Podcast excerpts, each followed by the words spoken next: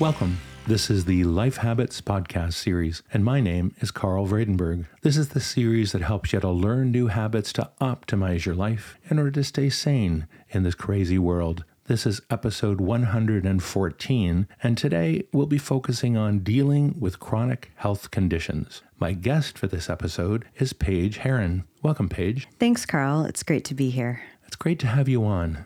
I've known Paige for most of her life, and we're good friends. I've tried to get her on this podcast for a long time to discuss any number of different topics, but we landed on a topic that has been and continues to be central to her life chronic illness. And it's something that many people don't understand, especially what is essentially an invisible illness. I too knew very little about the experience of dealing with chronic illnesses initially, but accompanying Paige to various medical appointments, reading about her conditions, and most importantly, listening to her provided me a deep insight into her experiences and how best to support her. That's what we plan to provide for you during this episode. You know that we always like to start these podcast episodes with some insightful quotes so, to get us started on that Paige, why don't you give us some quotes? Sure. I've brought in three quotes for you today. The first being No other disease in the history of modern medicine has been neglected in such a way as Ehlers Danlos syndrome, Professor Rodney Grahame. Every EDS patient knows that one of the hardest parts of our day is the moment we open our eyes and awaken into the reality of our bodies, stirred from dreams of ourselves as we used to be and the futures we imagined we'd have. Michael Bihovsky. When you are frustrated with me because of the things I cannot do, just imagine how frustrated I am because I am not able to count my spoons. I love those quotes. I think they're just so incredibly insightful in terms of what we're going to be talking about today. You know, we're going to be delving into Paige's early life, the physical changes that she experienced, her experiences with the medical profession, and we'll discuss what to do if you have similar experiences or if someone you love does. So let's get started, Paige, and get to know a little bit more about you. You're 31 years old, but tell us a little bit about what your childhood was like and what sorts of things you were into. I was a very active child. I took part in a lot of activities and I played a lot of sports, both in school and outside of school. I really enjoyed playing lots of sports, but particularly hockey and soccer. I ended up playing competitive soccer as a goaltender, which involved a lot of training, a lot of practices, and a lot of games. I also played several instruments, including piano, viola, guitar, and the upright bass. And I played and sang in lots of choirs and orchestras, again, both inside and outside of school. And I spent a lot of time practicing at home, playing in rehearsals, performing, and playing in music class at school. My involvement in music as well as sports were all very physically demanding on my body and especially all of my joints. Can you tell us too a little bit more about what you did in college and what sorts of jobs you had as well? I moved away and went to college and I started off in a 2-year radio broadcasting program which I really enjoyed. I learned a lot from and I went on to co host a Monday to Friday morning show the year after I graduated. And while I was co hosting that show, I was also in my second program, and it was a one year music program, which I was a vocal major for. And after that, I went on to take the three year music program that my school offered as well. And if you were counting, that was six years of college in three different programs. And my college experience was wonderful and challenging. As for jobs, I worked many different jobs over the years while I was in high school and while I was in college. I was a lifeguard and a swimming instructor. I worked at a few different camps. I worked at my college. I had some internships. And after I finished school, I went on to teach private piano and voice lessons to students of all ages, so really young to even some seniors. I really enjoyed a lot of my jobs over the years, especially teaching music. but almost all of the jobs I had required me to be on my feet a lot of the time, and each of them had their own amount of physically demanding aspects to them. Teaching, for example, required me to play a lot of piano, both at work and at home. And in addition, I had to do a fair bit of driving back and forth to my job um, throughout the week. All of the jobs that I had were both rewarding and challenging in their own way. So, thus far, Paige, we're getting this picture of a girl and a young woman with great promise, accomplishments in several sports and creative pursuits, but everything wasn't rosy, was it? Tell us a little about when your chronic illnesses began. No, it definitely wasn't always rosy. When I was nine years old, I contracted a virus. And following being sick with that virus, I began to experience pain in my heels. They would become very painful from walking and running and even standing for long periods of time. The pain started to move upwards into all of my joints, so into my ankles and then my knees, my hips, and so on. My joints became very inflamed. My knees were noticeably swollen, and at one point, my hands were so swollen that I couldn't close them to make a fist. My joints were very stiff and painful when I would wake up, and it was really hard to get up, get ready for school, and then go to school. I began to experience joint dislocations and partial dislocations. I became very prone to soft tissue injuries and other injuries to my joint. And I was also dealing with a lot of chronic fatigue that got worse as time went on. That must have been so incredibly hard to deal with. What help did you actually seek out? It was challenging. I went to see my family doctor and he referred me to a rheumatologist. And the rheumatologist ruled out some illnesses like arthritis and other illnesses you could do a blood test for or a definitive test for. And then I was referred to Sick Kids Hospital in Toronto, and I saw several specialists who again ruled out even more illnesses. I was extremely fortunate to have doctors who believed my pain was real and that there was something physically wrong with me. In hindsight, I think the fact that they could see the inflammation helped them to take my pain seriously. And sadly, that's not often the case when it comes to chronic pain. I was eventually diagnosed with fibromyalgia and Osgood Schlatter disease in my right knee. When the doctor gave me the fibromyalgia diagnosis, the doctor told me that they knew something was wrong, but they didn't really know what it was. And since they'd ruled out all of these different illnesses, that's why they landed on the fibromyalgia diagnosis. Fibromyalgia causes widespread pain and chronic fatigue, and it causes an increased sensitivity to pain due to an abnormal pain perception and processing. There is no known cure for fibromyalgia, and treatment is focused on managing symptoms. Osgood Schlatter disease causes irritation just below the kneecap while children and adolescents are growing, and this leads to a very painful and sensitive bump just below the kneecap. The bump never goes away. The pain is supposed to go away when the patient is finished growing. The bump on my knee is far less sensitive and painful as it was when I was growing, but I still do experience a fair amount of pain there from time to time. So, how old were you when you were given those diagnoses and how did they make you feel? I was 10 years old when I was diagnosed. So I was pretty young. I remember feeling angry and frustrated that I was dealing with so much pain and fatigue. And the fibromyalgia diagnosis didn't feel like we we had the full picture of what was actually going on with me health wise. And I felt isolated from the other kids my age. They couldn't understand what I was going through. So it was a very challenging time for me. So your peers at the time couldn't really understand what was going on with you and, and your body and the like. What kind of reactions did they have to it, in fact? And could they even understand what you were going through?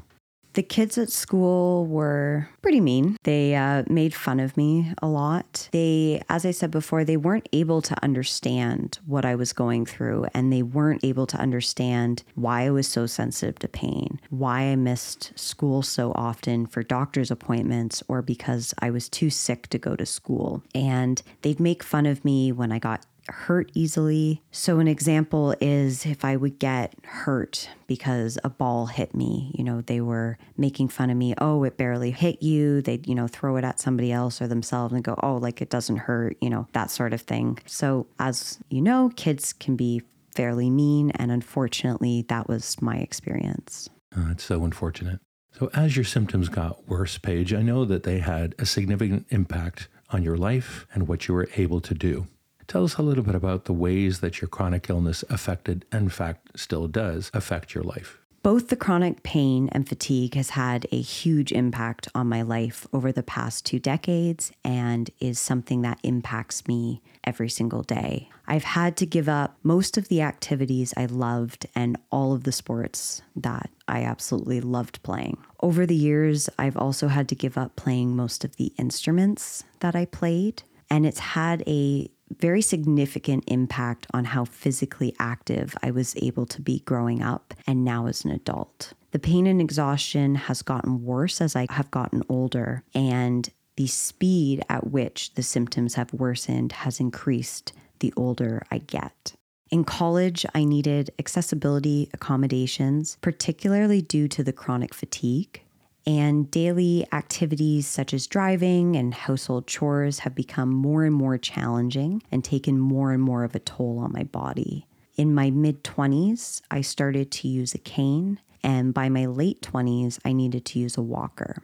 The assistive devices caused a lot of pain and injury to the joints in my arms, so wrists, elbows, and, and such. And I got to the point where I was no longer able to use my walker or my cane. But fortunately, I was able to get a custom knee brace. And that has truly been a lifesaver. And it's allowed me to walk as normally as I can for me without assistive devices.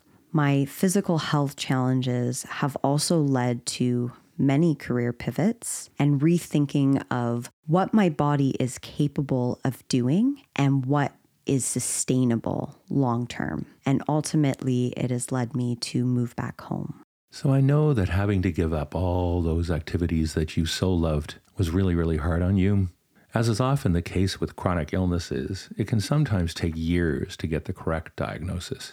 I know that you met someone who recognized your symptoms and recommended you to be further investigated for another condition. Can you tell us about that? I met someone in about my mid 20s who has hypermobility Ehlers Danlos syndrome, or HEDS for short. And she recognized my symptoms along with how hypermobile my joints are and told me about EDS and the EDS clinic in Toronto and encouraged me to pursue a diagnosis. I read up on EDS and I felt like it really explained everything from my symptoms to a lot of the injuries I had, some of the bizarre injuries I sustained throughout my life. Pursuing a diagnosis turned out to be rather challenging. I was first referred to a rheumatologist who refused, just flat out refused to refer me to the EDS clinic. My family doctor at the time referred me to a pain clinic, which unfortunately ended up being a two year wait list. When I was finally seen by the pain clinic, I was talking with the doctor, and about 15 minutes, give or take, into the conversation, he asked if I'd ever heard of EDS. And he told me that they wouldn't be able to do very much for me at the clinic and that I really needed to be referred to the EDS clinic. So, with the help of the pain clinic, my family doctor referred me to the EDS clinic, which turned out to be another two year wait. But I was finally seen at the EDS clinic in July of 2022, and I was diagnosed with generalized hypermobility spectrum disorder, or HSD for short. HEDS and HSD are very similar issues. They are treated the same way and can have the same comorbid illnesses. The EDS clinic referred me to several different departments within the clinic and to a few other specialists outside of the clinic to investigate some of the other comorbidities that go along with HSD. HSD is a connective tissue disorder that causes joint hypermobility, instability, injury, and pain. It can also cause chronic fatigue, headaches, GI problems, and autonomic dysfunction, to name a few a few months following my diagnosis, I began attending virtual support groups put on by the EDS Society. I began learning more about HSD and found a community of people that are dealing with very similar health challenges and experiences. And for the first time in my life, I didn't feel so alone. I was connected with people who understood what I was going through and I could relate to. So, over the years, you've had to give up so many of the activities and the sports that you so loved, really the ones that were heavily physical. How have you been able to still enjoy some of the things that you gave up in, in a different way? I have had to give up a lot, but I always loved soccer or football, as I like to call it. And I haven't been able to play for many, many years now. And right after I stopped playing for a while, it was very hard to even watch the game. But fortunately, I've been able to fall back in love with watching the game. And I watch as much of the major tournaments as I can. And between those tournaments, I watch a lot of NWSL games, which is the Women's Professional League in the US. And I also watch a lot of the WSL League, which is the Professional Women's League in the UK. I'm able to fully immerse myself in the tactics of the game and, you know, where things should be passed and what I think the starting lineup should be and the substitutes I think should come in into the game. So it's my way of being part of the game but watching the game and it's accessible to me. I've also been lucky to go see some in person Canada Women's National Games. And going to those games, my experience was that they were very friendly to my accessibility needs. As for music, I'm still unable to play, you know, my upright bass and my guitar, but I am able to play a little bit of piano. And now I play very intentionally for myself and for my love of music. And I, as I said before, I went to school as a voice major. So you can find me by myself, listening to my favorite songs and just singing along and enjoying, again, that love of music. So I can't do all of the things I used to be able to do, but I have found ways to still enjoy some of those activities in a way that is accessible with my limitations. I'm really glad you're able to still enjoy those in the way that you just described. But I also know, though, that you still have day to day challenges due to your chronic pain. Can you tell us a little bit more about what your day to day challenges are? I'm always in pain. I have always been in pain since it all began when I was nine. And I've lived with chronic pain for so long that I don't actually remember what it's like not to be in pain. The pain is throughout my entire body. 24 7. The severity of the pain changes day to day and throughout the day. It's very easy for me to cause the pain to flare up from doing everyday tasks, you know, going out shopping, socializing. And it's hard to know too which activities is going to cause the flare because on any given day, sometimes I can do something and I'm all right. Sometimes I do it and I'm not. I currently deal with a lot of very severe upper back pain, neck, and jaw pain as well. And this typically increases as my day goes on. My hands and wrists can easily become very painful if I use them for simple things like writing, using cutlery, preparing food. And I have to be very careful not to push my body too hard so that I don't cause a flare. But it's an ongoing learning process, and I still do push a little too hard and I cause flares to happen, especially on the days where I'm feeling a little bit better and I'm like, okay, I'm going to get all these things on my to do list done. And really, I probably should have maybe done half of those things. It's a learning process in that regard. In fact, we were at a festival together just a few weeks ago as another example to give. And we're just walking around checking out various booths and that. And at one point, you were not able to deal with it anymore. You had to sit down. And, you know, another colleague of mine also noted how you were, your hands were swollen and you were really getting flushed. And I think that that again was one of those instances where anybody else could have just done that during that day, but you weren't able to. So again, really empathizing with what you're experiencing and really getting a good sense of what this really is like.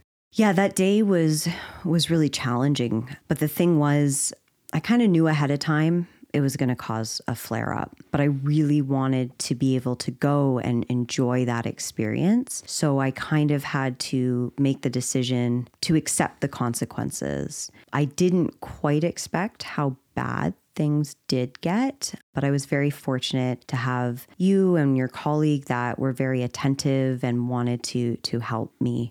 So sometimes I have to weigh wanting to go and have the experience and what the consequences will be.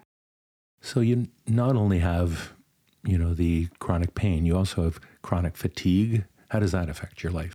The chronic fatigue can actually be more disabling than the chronic pain, which is kind of maybe hard to understand. And we all experience exhaustion and burnout, but chronic fatigue is just that it's chronic and it's persistent. There are times where I am so exhausted that I can barely sit up and I can feel every single muscle in my body that is just struggling to hold me in a sitting position. When the fatigue is that severe, I spend my day in bed because that's all I can do. It is very easy to cause the chronic fatigue to flare up, just like the chronic pain. And I can spend days to weeks stuck in bed when that does flare up. On the days where I'm out of bed, my energy levels, like my pain levels, vary from day to day and throughout the day. And I have to be very mindful of how much I do and that I'm taking enough breaks. So, again, I don't cause it to flare up. Simple tasks that we all do, like taking a shower or doing some light housework can leave me so exhausted that I have to lay down for the next day and sometimes, you know, the day after that. I'm learning to pace myself and to listen to what my body is telling me, but that can be very challenging, as I'm sure you can imagine, especially given how quickly it can change at any time, at any given day. In addition to the kind of whole body chronic pain, you also have very specific chronic migraines and headaches. Can you tell us a little bit about that experience? Yes, I I have a headache 24 7. I have a headache right now while I'm speaking with you. The severity of my headaches typically increase again as the day goes on. I'm very, very sensitive to changes in air pressure, and especially when it's a low pressure. My headaches can turn into full blown migraines, which means I'm laying down in a dark, quiet room and trying to rest until it passes when the pain does become worse, I have a really hard time accomplishing anything. It's challenging just to even think clearly. If I can get to the headache as it's getting worse in time, I can take medication, and sometimes that can help me to salvage my ability to get anything else done in that day or to not end up just being stuck in bed for the rest of the day. The one last thing I wanted to sort of dig into in terms of the experiences that you have given your HSD is joint instability. Tell us a little about what that experience is like and how you need to protect your joints. Joint instability is a big issue.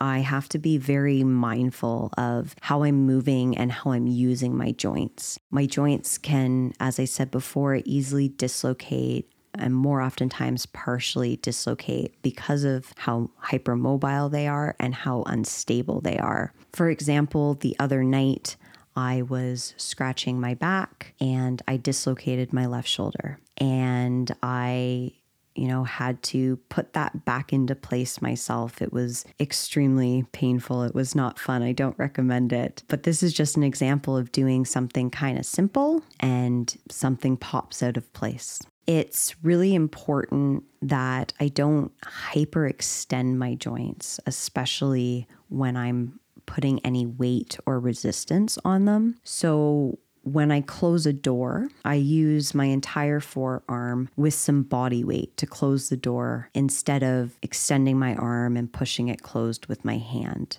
When I'm out in public, I always use the accessible door so that I can press a button and it automatically opens the door for me, and it's a little bit of protection for me. I also wear a custom knee brace, as I mentioned earlier. This supports my very unstable knee and it also protects it from further injury. Likewise, I wear anti swan neck ring splints and they keep my fingers in a slightly bent position. And again, this helps to stabilize and protect the joints in my fingers from further injury. And it also helps to reduce pain.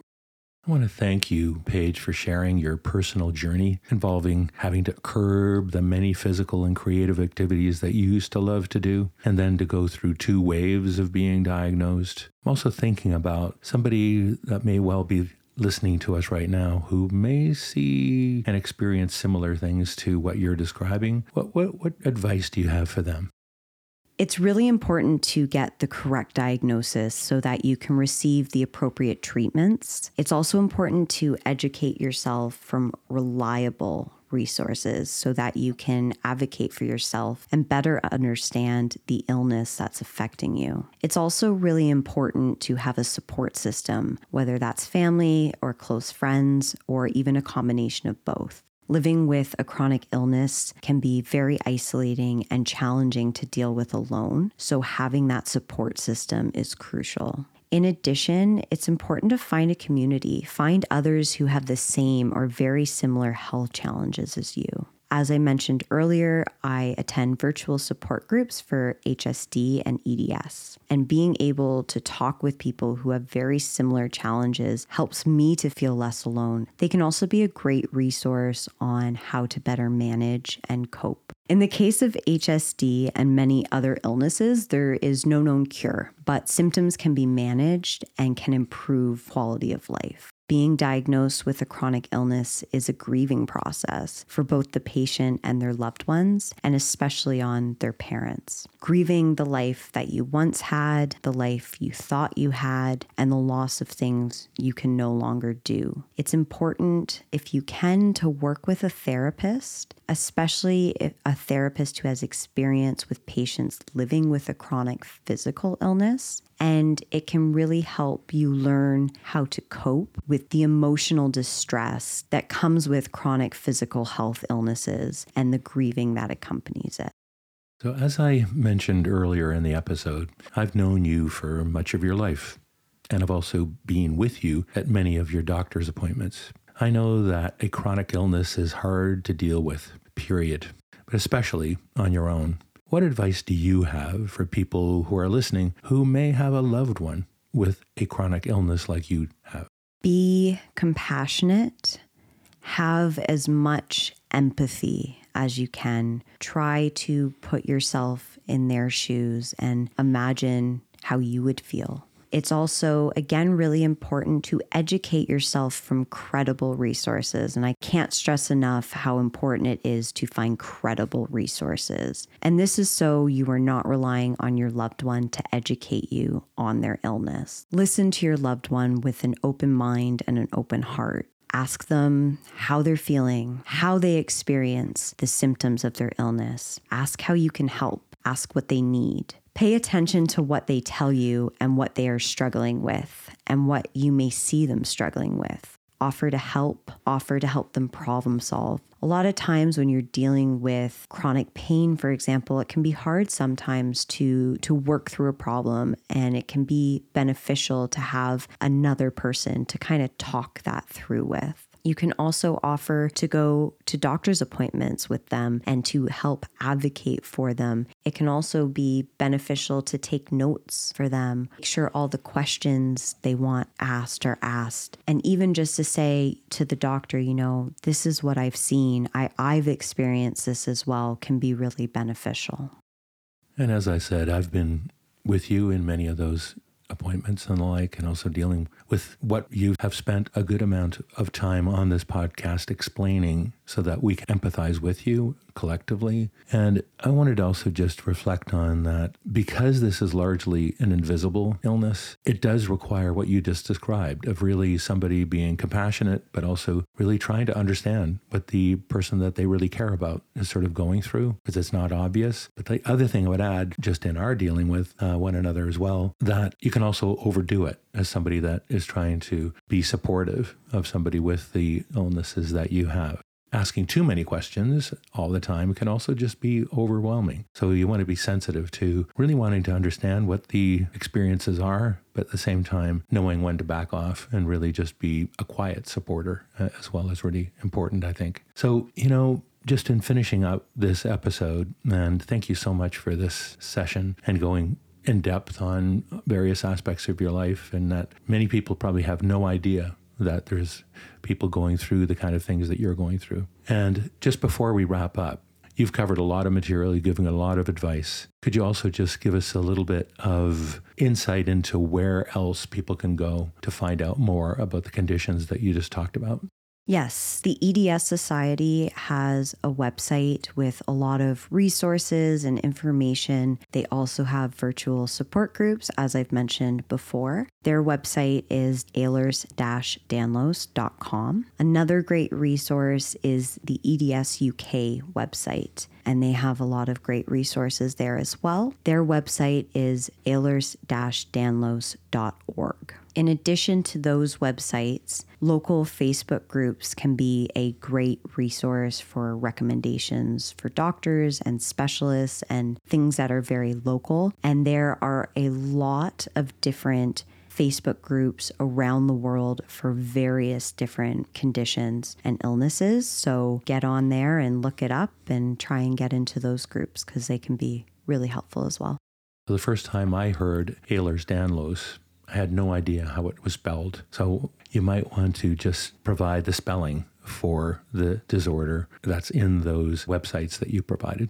So Ehlers Danlos is spelled E H L E R S. Both of those websites is then dash. Danlos is spelled D A N L O S. And the EDS UK is .org. The EDS Society is .com. Thanks for that. And also thanks for, you know, sharing your your details of your illnesses and so that we can really empathize with what somebody like you, in fact, you go through because these illnesses are largely invisible and it's hard to understand uh, what somebody else is going through. So I really appreciate that you shared all that detail. Thank you for having me on the podcast and for having this really important conversation and trying to spread awareness about what I have, but invisible illnesses as well. I'm very happy to announce that Paige will be joining me on this podcast as my new co host and executive producer. Given Paige's radio broadcasting and production education and experience, she's the perfect fit for this podcast given especially that I have a lot less time now compared to when I started the podcast some 15 years ago. Welcome to the podcast Paige. I am really, really looking forward to working with you on it. Thank you, Carl. I'm very excited to be a part of this podcast, and I'm really looking forward to working with you. And check out our next episode, 115, to learn about the exciting updates that we will be bringing you to this podcast. So, just in wrapping up, want to again thank you, Paige, for being the guest on this podcast episode and now my new partner in doing this podcast together as well. I want to thank everyone else that's listening. I also want to encourage you to write to us at lifehabits at gmail.com for any show ideas that you'd like to share with us and topics you'd like to have us cover. And with that, talk to you next time and bye for now.